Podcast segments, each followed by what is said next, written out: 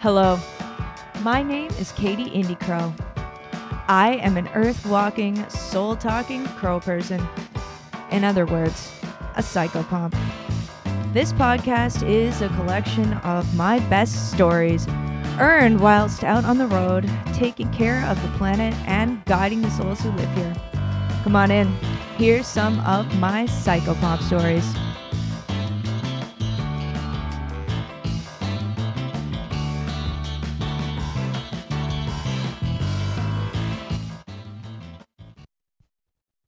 Welcome back to Psychopomp Stories. It is your host, Katie Indy Crow. And today we continue on with the telling of the Saga of Earth series. The Saga of Earth series is the story of how planet Earth got hurt and what we as people who are living here and who have been taking care of it have been doing to help rise it and humanity from the ashes.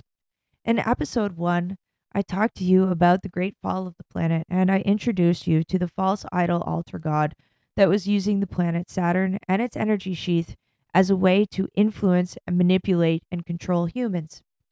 In episode two, I talked to you about the moment when Jesus came to the earth, and that Jesus was a representation of Creator who was here to show us, every single person, the path to true worship, and through that, the path out of repeating our imprisonment to this false idol god by doing veneration in their style. A K A, one of the main things Jesus was here to do was to teach us to stop worshiping false idols, stop doing human sacrificing, stop doing blood ritual, and to start honoring the truth of our soul, the truth of the planet, and the truth of loving ourselves. As we wrapped up in episode two, we all know how that went. When Jesus walked into planet Earth, well, at least this part of planet Earth, Judea, A K A Israel, he walked into a part of the planet that was heavily involved in rituals of blood.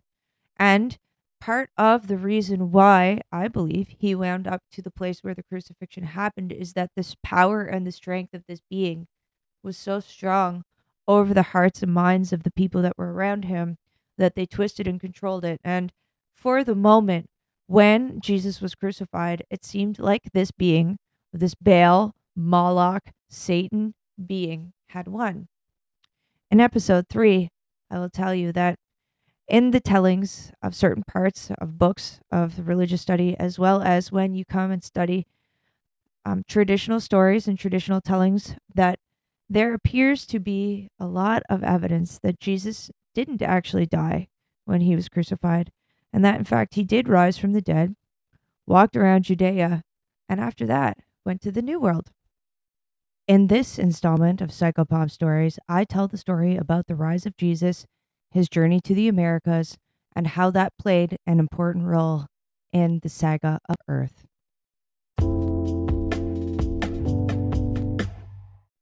Let's pick right up where we left off.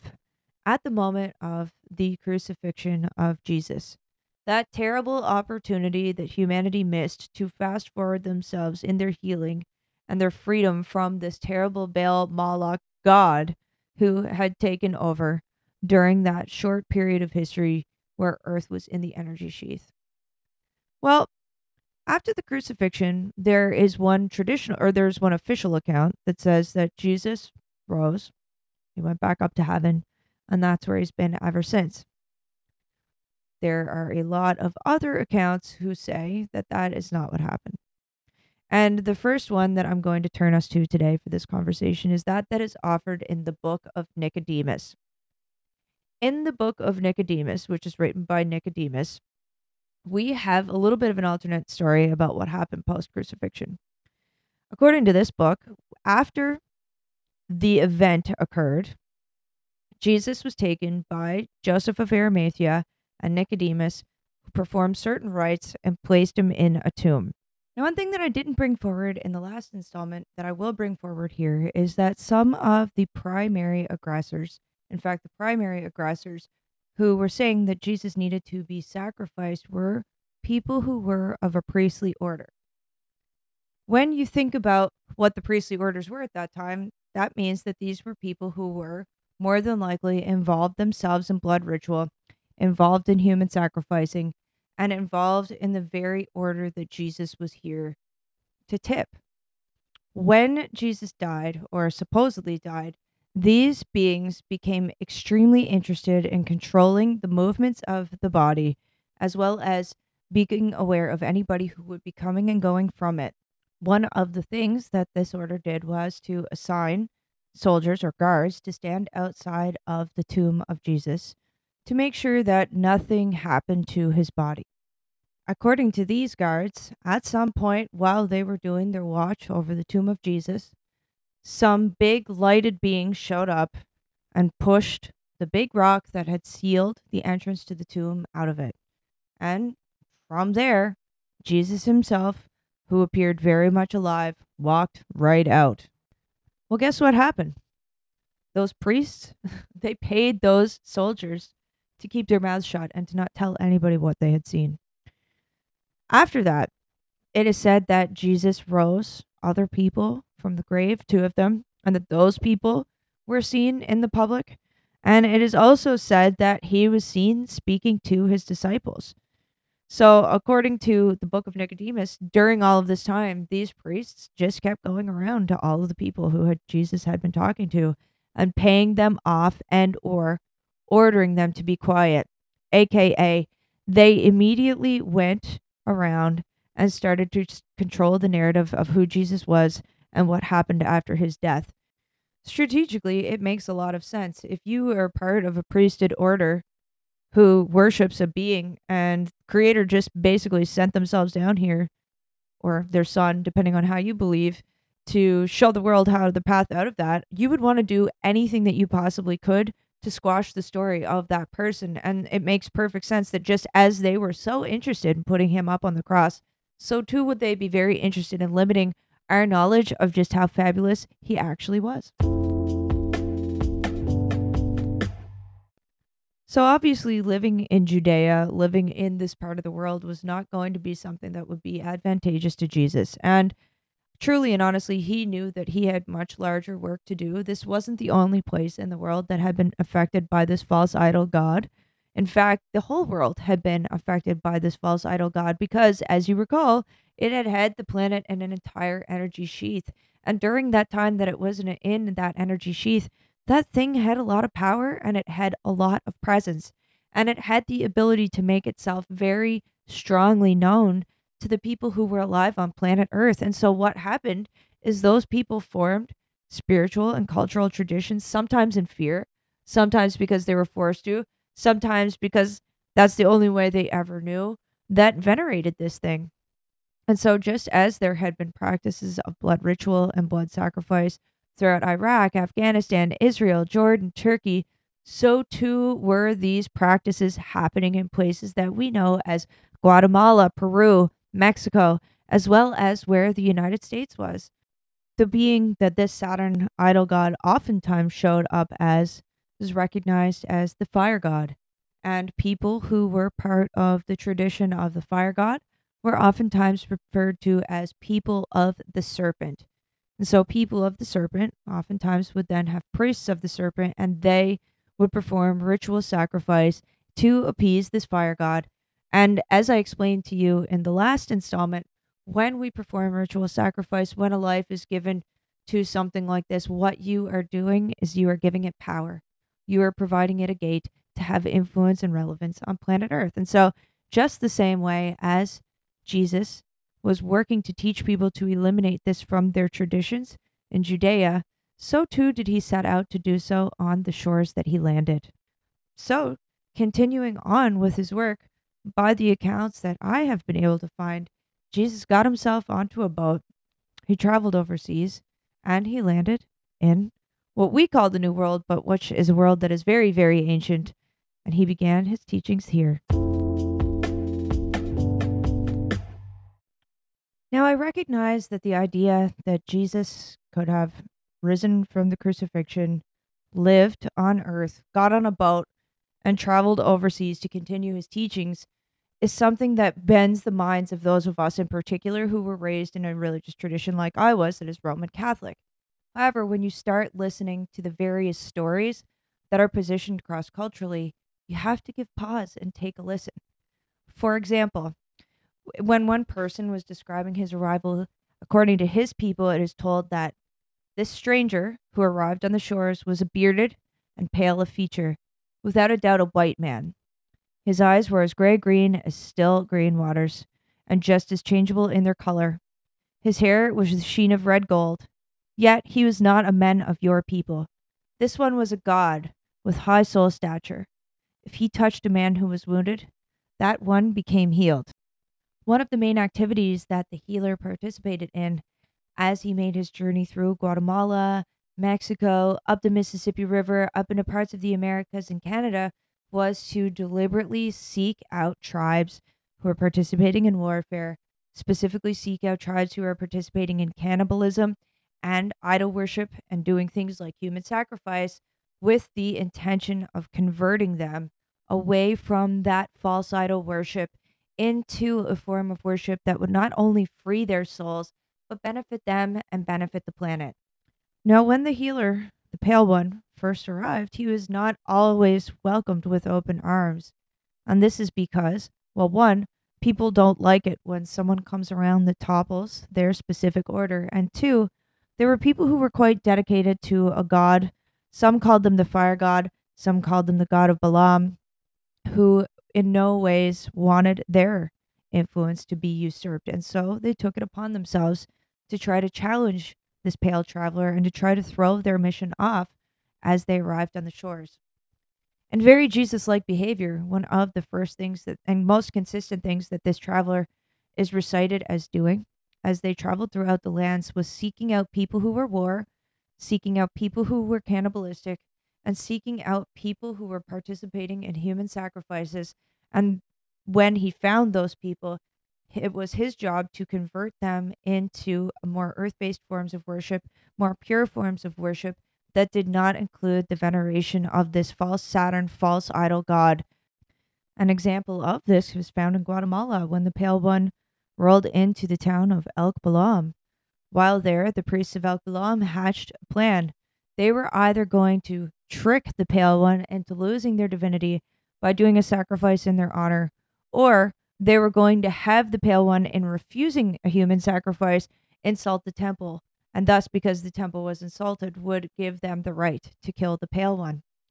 Well, when it came up to the moment of the great test, not only did the pale one refuse the sacrifice, he also was able to re reawaken someone who had just been put to sacrifice, and at the same time was able to thwart the, the swords of the actual priesthood themselves, who had attempted to turn them on him. So not only was he demonstrating in his steps that he rejected idol worship, he was showing that he had the ability to bring people back to life, just like Jesus did back over there in Judea.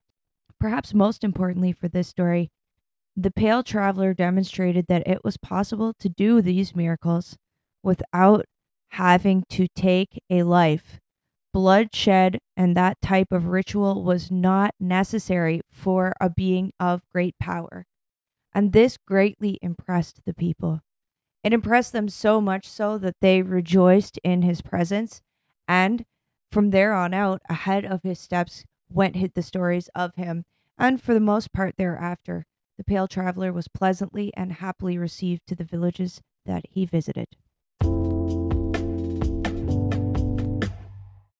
Soon after performing these miracles, as to be expected, a powerful and positive reputation formed around this pale-bearded healer, and it came to be known that he would be making his ways throughout the lands, visiting as many people, as many tribes, and as many villages as he can. One of the main tenets that he spoke of was the importance of peace, and the importance of being able to live in peace and harmony with one another on the land.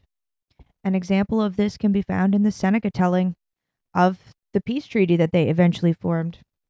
According to this storyteller, there were five tri- tribes of warring nations in New York, and they were met by this pale bearded traveler. This pale traveler talked about their peaceful religion and helped to create a never-ending peace alliance between these five tribes.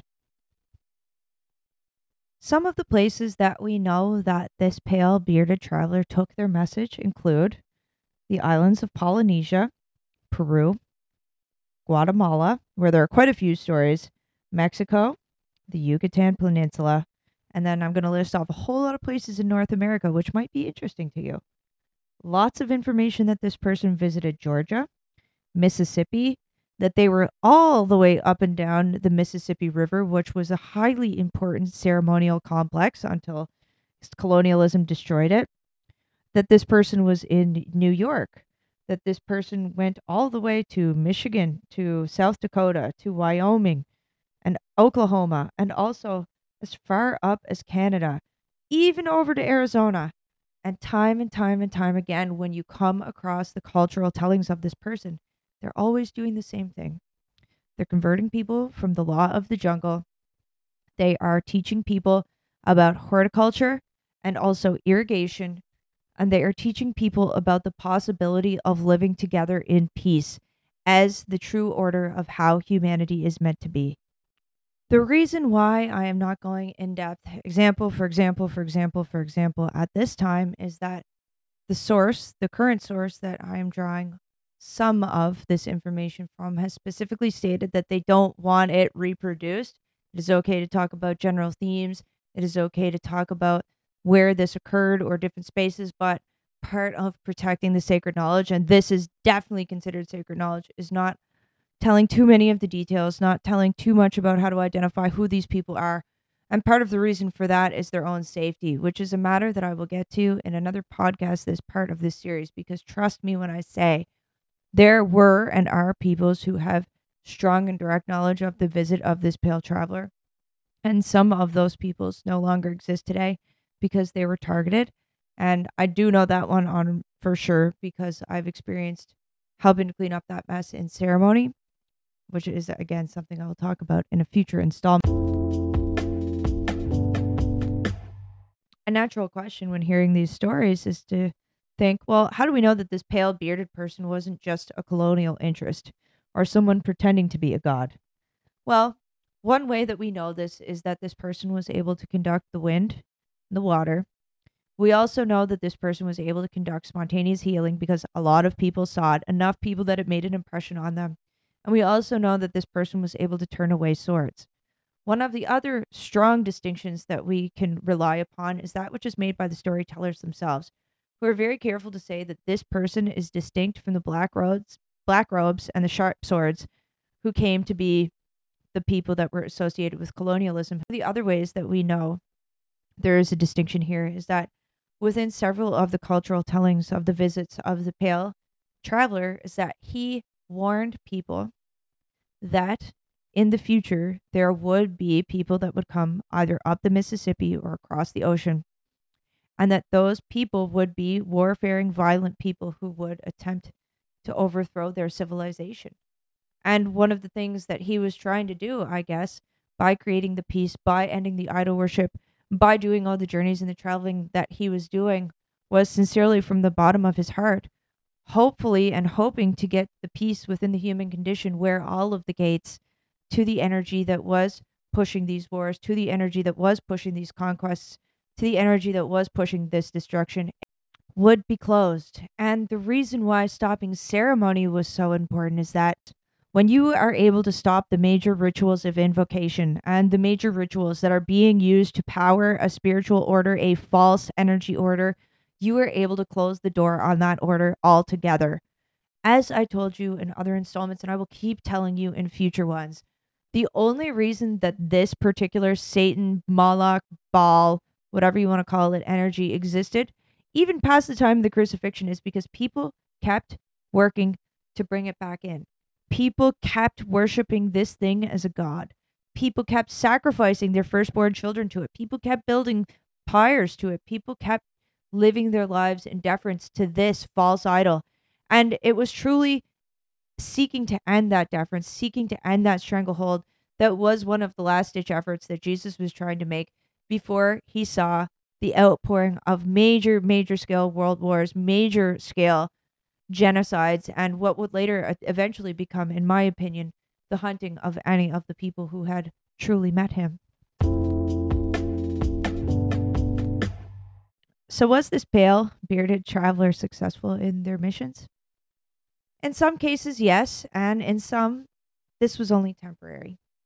Other parts of the stories will tell you that some of these people went back to the way of the snake. Some of these people went back to the way of the jungle. And some of these people went back to worshiping that old, yucky god. And you will hear more about that in the next telling of Psychopomp Stories. And you will hear more about these sites and the imprints that Jesus left on them as I get to them myself. My big summer and fall plan is to travel to as many of them as I can get to. And it is when I get into that deep, sacred focus and communication with them that I will best be able to further recount the stories of this pale traveler to you. Having said all of that, it is time to begin wrapping up the telling of this part of the story for this week. If you would like to hear more, be sure to hit that subscribe button. I release a new podcast every second Thursday. And I also have some behind-the-scenes, uncensored podcast episodes that are available to my members community. If you'd like to become a supporter of this podcast and a member of that community, you can do so at buymeacoffee.com slash esoteric earth. I'll link it here. It is a fun little place where you get more in-depth information, more pictures, more stories, and more direct contact with me if that's something that you would like. Thanks so much for being here. I look forward to telling you the next part of this story two Thursdays from now.